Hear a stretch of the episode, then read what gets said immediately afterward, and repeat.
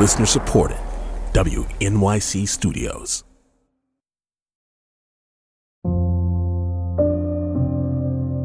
I'm curious about how we work, why we're here, what we're doing to each other, with each other.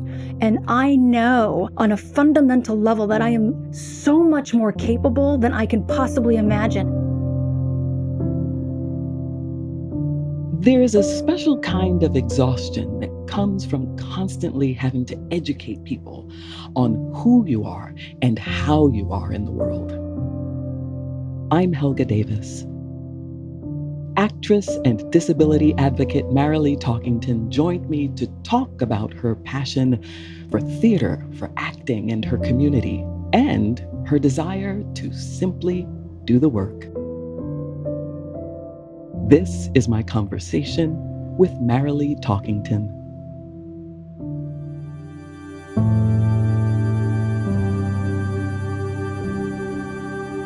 Oh, wow. And good morning. Good morning. Good morning. Good morning. Good morning. Mm-hmm.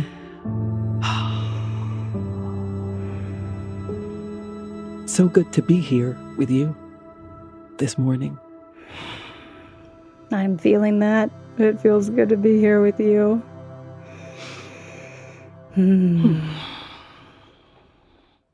Tell me where you are.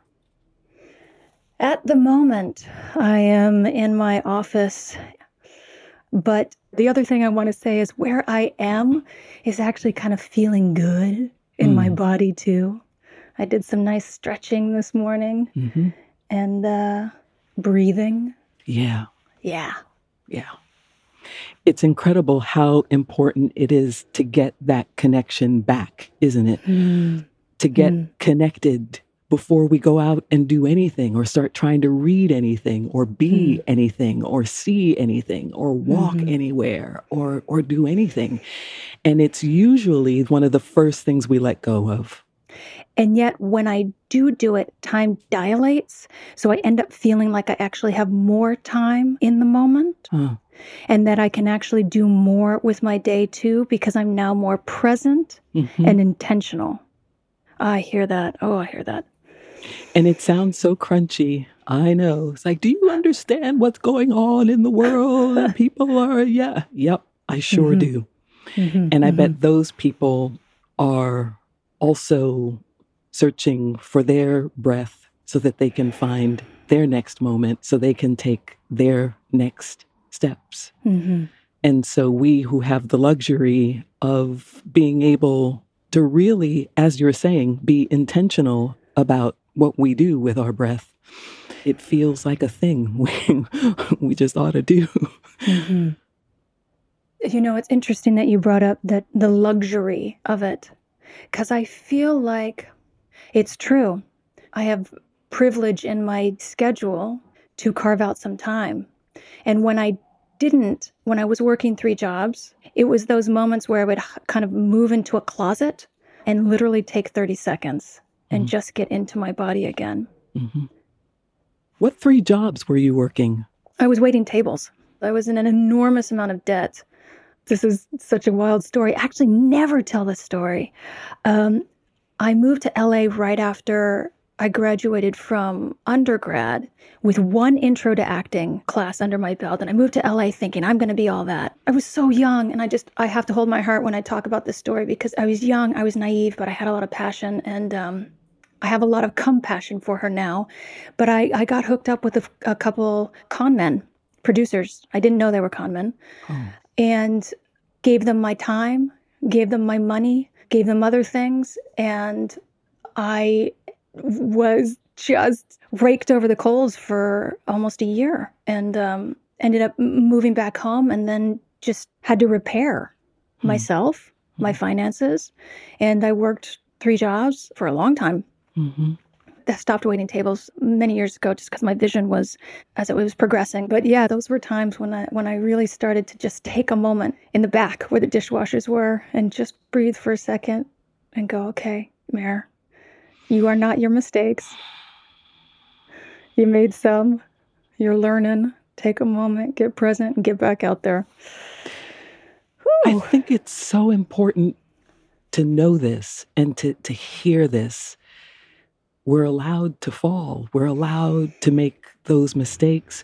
We're allowed to be young and vulnerable, because usually the vulnerability comes from a place where we're trying to do something good for ourselves or for someone else. I also had one of those experiences. I think I was still in high school, and I had on my hands my grandmother's engagement ring, and my mother had bought me this amazing velvet suit for Christmas. And I was going to wear that to church. That was my Christmas outfit for church. So I had my bags and I had my stuff. And I met some man outside of McDonald's who asked me if I knew what time it was. And I said yes. And then he gave me the long story about how something had happened. He was with another man, asked me if I would go inside McDonald's and figure out how to help them. And I said, of course I will. And so we're in there and they're talking and convinced me to give them my bags. And it was, let's put our things together. Oh, gosh. And so I put my stuff in there, and the guy said, I have to go to the bathroom. He went to the bathroom. He came back. He handed me the bag that I had put my things in. And they walked out, and I don't know whether to laugh or cry. And then when I opened the bag, of course, there was nothing in there but paper. And I realized that everything was gone. Oh. And I'm glad that you took a moment to have compassion for your young person. I've never told anyone that story either. But you know, Marilee, I saw that guy on the street many years later, and I just stopped and looked at him. And it was good to see him again. And though this may not be very correct of me, it was good to see him not doing well. Oh, wow. Okay, you know, I love the honesty. Tell it. But I did look at him, and he did look at me, and I hope that he knew that I knew exactly who he was. Who he was. Yeah. Oh. Which is different than who I am. Yes, right? Yes. Yeah. You know, I've never bumped into either of those folks since, and I don't want to spend a lot of time thinking about it, but once in a while, I'm just like, what would it be like if I did? I think I just might not have the time for them. Yeah. All right. I'm stretching my arms right now because I feel like some of those experiences when I talk about them, I have to like move. I have to like let it flow through my body so it doesn't get stuck again. Yeah. Where are you? I'm sorry. I didn't ask where you are. That's okay. I'm in Harlem, and I took my first walk this morning as a fully vaccinated person without a mask. How did that feel? It freaked me out a little bit because it's all in the body, what we're carrying. And so this was the first walk I was taking without a mask. And having removed it, feeling all that I've been carrying for the last year. So who am I now if I let go of the mask? If I let go of having to hold, protect, fear. You know, I have a similar experience, but a different experience because I'm legally blind. It was hard for me to tell if other people were wearing masks because I can't see their faces. And so I was always in kind of a really defensive position because I wouldn't be able to, I would have to assume that all people were not. Wow. You know, touching items, having to get close to things because I'm not totally blind, I'm legally blind, so I often have to lean in. And I found that when I was talking to people, my tendency to kind of lean in, I had to resist that and just trust that I'm going to absorb what I need to absorb in the way that I absorb information. But now my husband and I have been taking walks again, and I'll take my mask down and I feel that sense of freedom. And I'm trying to retrain my brain into not trying to figure out if everyone else is or isn't. Yeah. Tell me about the ways that you take in information. I think that over the course of my life, it has evolved. And, you know, people say, oh, your hearing must be excellent. And I have to say, it has nothing to do with my hearing. It does have to do with how I listen, though, because that is a primary source. Now, I still have a lot of vision, so I still take in a lot of information visually. But I find that even in dialogue with people, even if I can take in information visually, I will often close my eyes because I trust my ears more than my eyes. They can hear things that I just think even folks with full vision probably can't see. You know, I can't see people's faces until they get super close, and even then they're blurry, but I can see how people move and how I move. And so if you and I were walking down the street, well, one, you have a very distinctive voice. So if you said, hey, Marilee, from down the street, I'd be like, that's Helga. But if you didn't speak, I would take in our first encounter, how your body moved, how your energy is in space. And then I would be able to figure that out when I saw you next. But for me, it's auditory and visceral. Yeah. One of the things that I'm always interested in is the paths that we take to get to where we are. And so I'm always interested to know a little bit about the family dynamic, where a person is in their family. What role did that family play in your continuing to discover yourself and to able yourself? Yeah. Let's do that first. My mom's blind, and I think I kind of have to start there. I have what she has, and my brother and sister do not. So I was born totally blind centrally, so I've never had straight-ahead vision. I had peripheral vision. I still have peripheral vision, but that's blurry. I didn't get my civil rights as a disabled person until I graduated from high school. But having a parent that is fighting their own questions of self-worth because of their disability, and the fear that she had about my survival, you know, was communicated to me in various ways. And yet she was an extremely strong woman. So when I think about the beginning of carving a path, her basically teaching me that I needed to code switch in fifth grade. I needed to pretend that I could see so that I wouldn't be treated differently, and that I also should find somebody to marry really quickly, which I didn't do, but to help survive. And that my brother and sister never had those conversations. And yet, I think because I felt the container around her, a container that society gave her and a container that she gave herself. And I knew that I didn't want that. So although I did follow some of her advice, a lot of it I just pushed against and flew in the opposite direction. You know, I battled with her a lot. And it wasn't until I got married that we finally sort of came to a place where we could talk. And also I'll say, too, that because she was blind, disability was normalized in my family. It rarely was actually talked about. It just was. But think about my brother and sister. He was the firstborn. He was male. He was the favorite grandchild. He went out and did exactly what he wanted to do. And I felt like I was reactionary. I was pushing off of. And then I had to go figure out what I wanted to do with my mother really trying to tether me to a safe place, keep me tethered to what she knew saved her, which she knew helped her survive. And then my sister was sort of gentle. She wasn't going to get into the fights. She was the one that would curl up.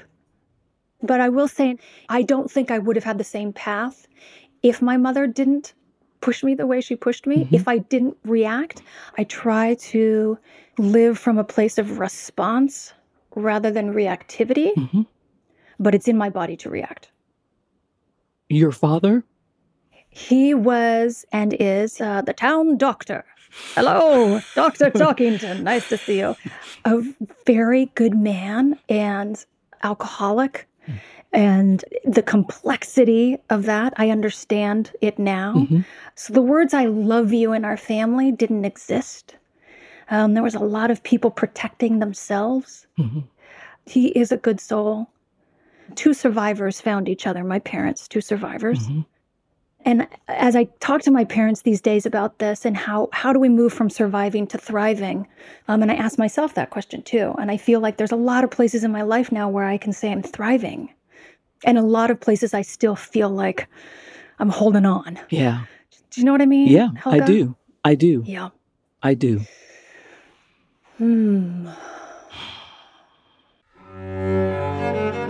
Everybody's got a story about a piece of music. I thought, this is the greatest thing I've ever heard. It's about pure experience, pure connection, pure joy. This song allowed me to survive. I'm Terrence McKnight with a new season of the Open Ears Project. Every Monday, in under 20 minutes, you'll hear a different guest share their story, so you can start your week on the right note. Listen wherever you get podcasts.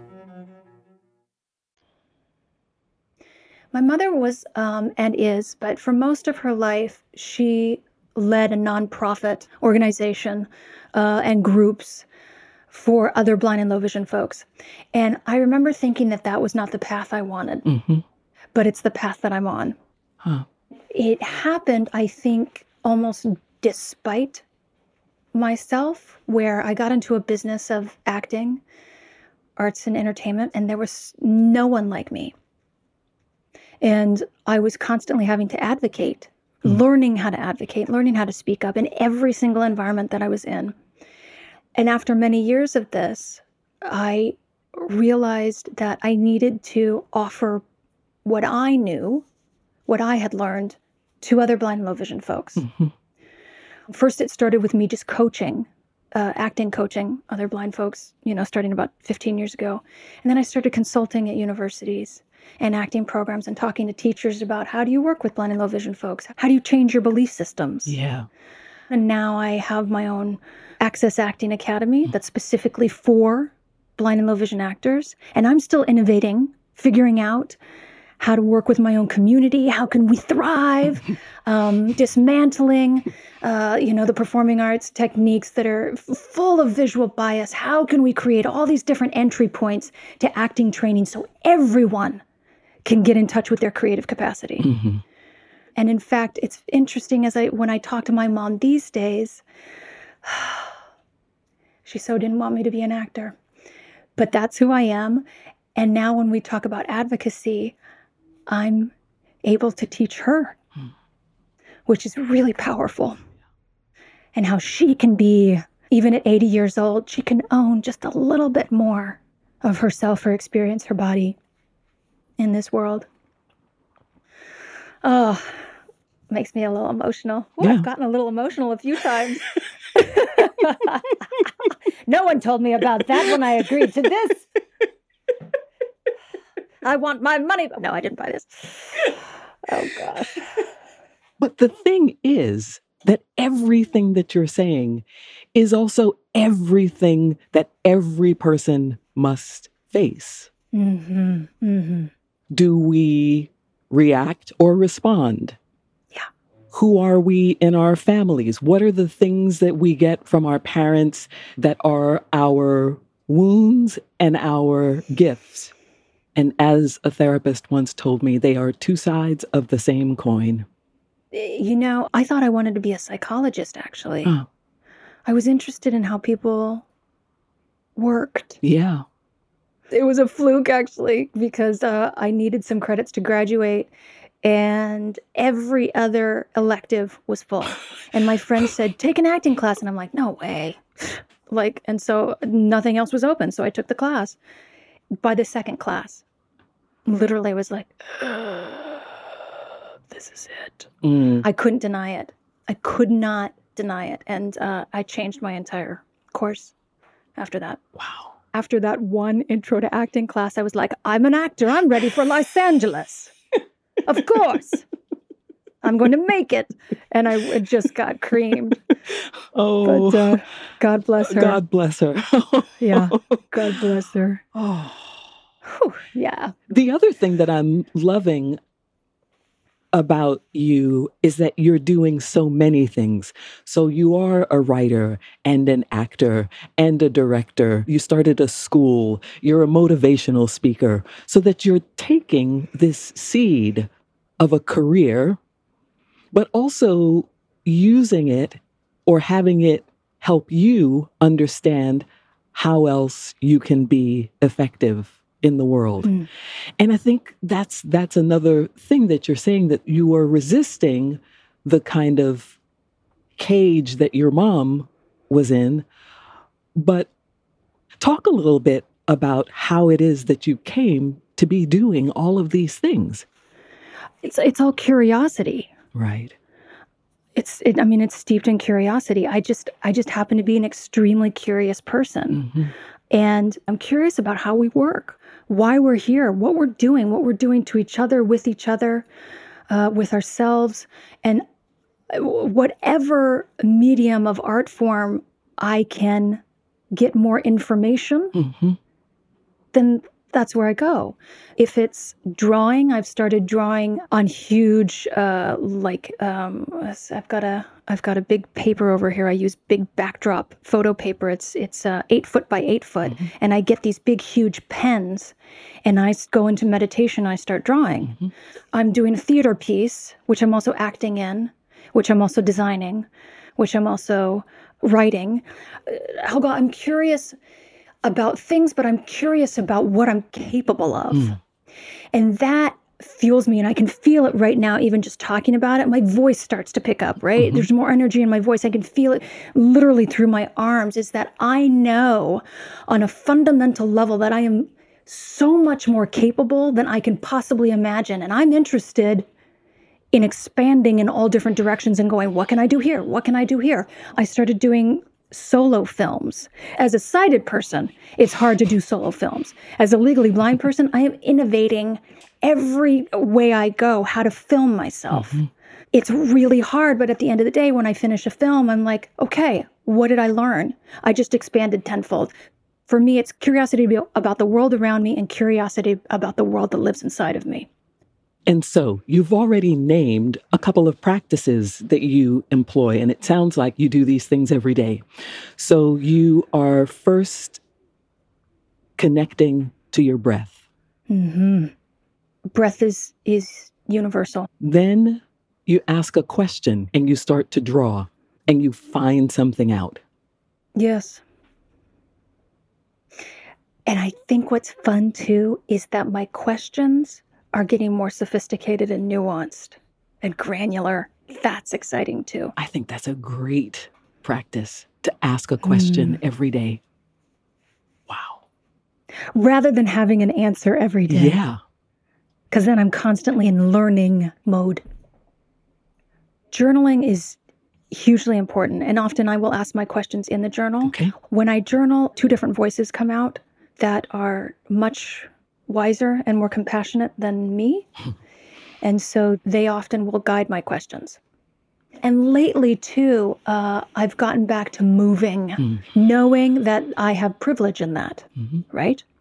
I can move fully, and there's privilege in being able to move fully. So I'm using that privilege and really just taking time to be inside of my body and thanking my body for being with me on this journey. Yeah. Yeah. The other thing that I love that you talk about in your work is how important it is for you to move beyond the tropes of what it is to be a person who has low vision. So what is it then to be on a set and to be a beautiful, fierce woman and show up in your quote-unquote disability to give voice to the complexity of every life? And are you tired? That's where that big sigh came from. Yeah. I'm proud to be a disabled woman. It took me a long time to come to that, to be able to say that, because of how society views disability. I should not be proud. I should want to fix myself. The industry, the entertainment industry in particular, is saturated, has been marinating in belief systems that certain bodies are better than others. Mm-hmm. Certain lived experiences are more valued than others.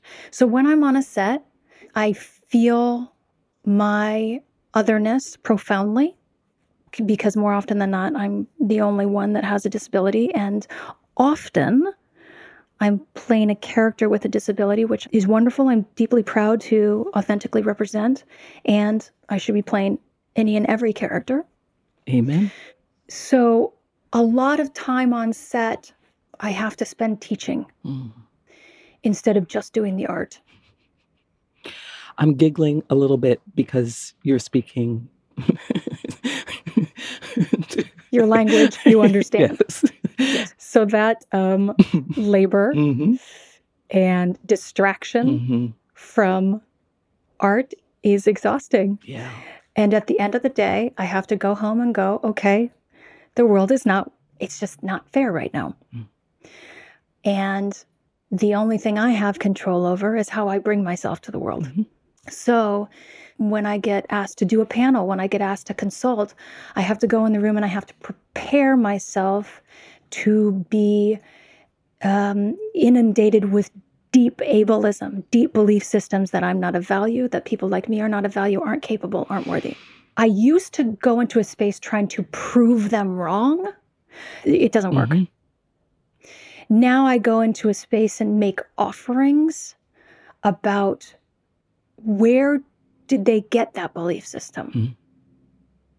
What do you really believe? Mm-hmm. And then offer to them that this is not actually just you, just our culture, just the United States, just the world and the time we live in. This is actually historical belief systems that go back thousands and thousands and thousands of years. Mm-hmm. It's literally in our DNA. So to be quite frank, Helga, I've been saying no more because I know going into some rooms, the exhaustion is going to be at a point where it's too much and somebody else will be a better service. But then there's other areas mm-hmm. where I'm like, absolutely, I can do something in that room. I can be of service to them and I can do some healing for myself. And, you know, this was not your question, but I want to set this vision and intention right now is that I am hungry for, and I do believe it's possible that I can be on a set and I can just do the art. Mm. I know it's possible. I know it.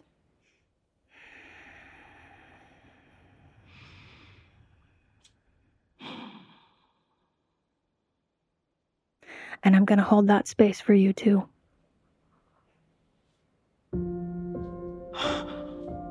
And I'm going to hold that space for whoever's listening and needs to hear this right now.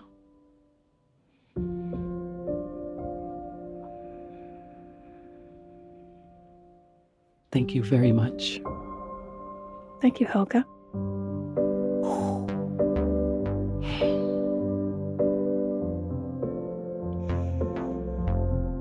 And that was my conversation with Marilee Talkington. I'm Helga Davis. If you want more of these conversations, subscribe for free wherever you get podcasts. Give us a rating and share with a friend. And don't forget to follow me at hel.gadavis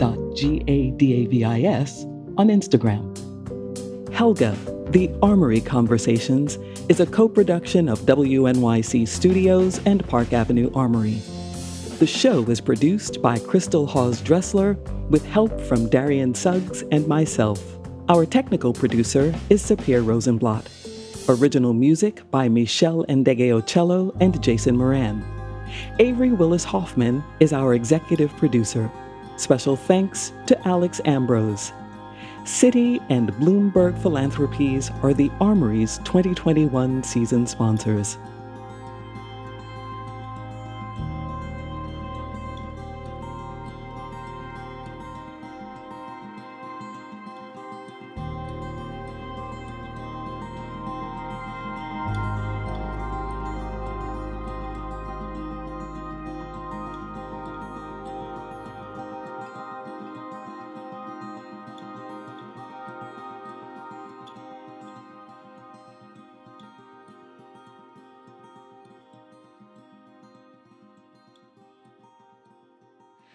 Should we say it at the same time? Or I don't know. This is an agreement. No. This is the agreement. Oh God, the, not the. This is the agreement.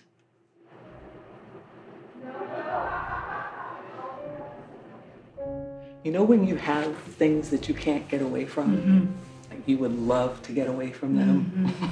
And then you know that if you don't do it and say it exactly the way it has been offered to you, you run the risk of having it continue to show up. Yeah. I want to bring one more thing into this space. Yeah. I brought in this piece of text. And maybe it'll get us somewhere else, too. Everything fell apart. Everything fell apart. And apart. And apart from everything falling apart. Or something came together. I imagine you thought of this already. Mm-hmm. But still. It's worth noting. Seeing as we came together in the exact moment. Things. Everything fell apart. From everything falling. Apart. Oh. I imagine you thought of this. Already, but still. It is worth noting. Seeing as we came together, in the exact moment, things fell apart. Everything fell apart. And apart from everything falling apart of something came together.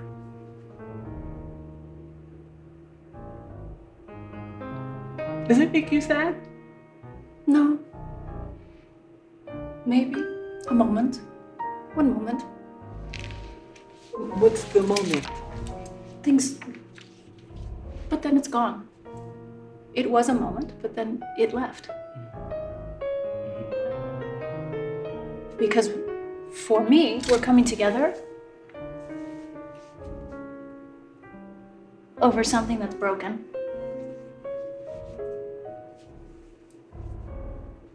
And I think the thing that is broken may not be something that can be fixed, but it can be kintsugied. What's kintsugi? Kintsugi is a Japanese art form when a piece of pottery or a plate breaks. They don't throw it away. They mend it with gold. And then the thing that emerges is worth more than the original whole. We came together. Yeah. We came together. In the exact moment things fell apart. Yeah, we came together. Seeing. We came together. Noting. Everything fell apart. Part of something came together. There's something in me that wants to know or to help you have your anger. Oh, Helga.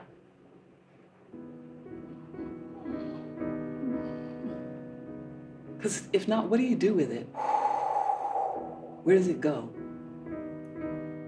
It's mine, so I can take ownership over it. But right now, you want it. You seem to want a piece of it. Why do you want a piece of my anger? Because it's mine, Helga. Don't you have enough of your own? I do. I could fill your entire body with my anger and every blood vessel and capillary and bone and tendon and ligament and joint and all the juices in your body. I could fill it with anger and your head might explode, and I don't want to do that to you, but maybe I do. Maybe that would actually be a delicious way to spend my Tuesday. Because I haven't done that in a while on a Tuesday. Tuesdays are for anger, I guess. See, I want to swear, but of course that can't be. Why not? Who said? Fuck this shit. Oh. I'm going to hang on to you. Oh. Mm-hmm. Oh. Mm-hmm. Hey, ha, ha.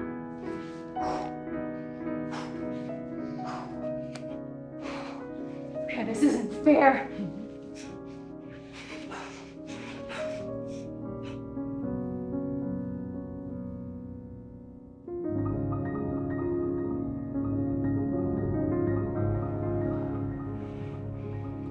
Thank you for holding me. Thank you for carrying me. I don't let myself be carried.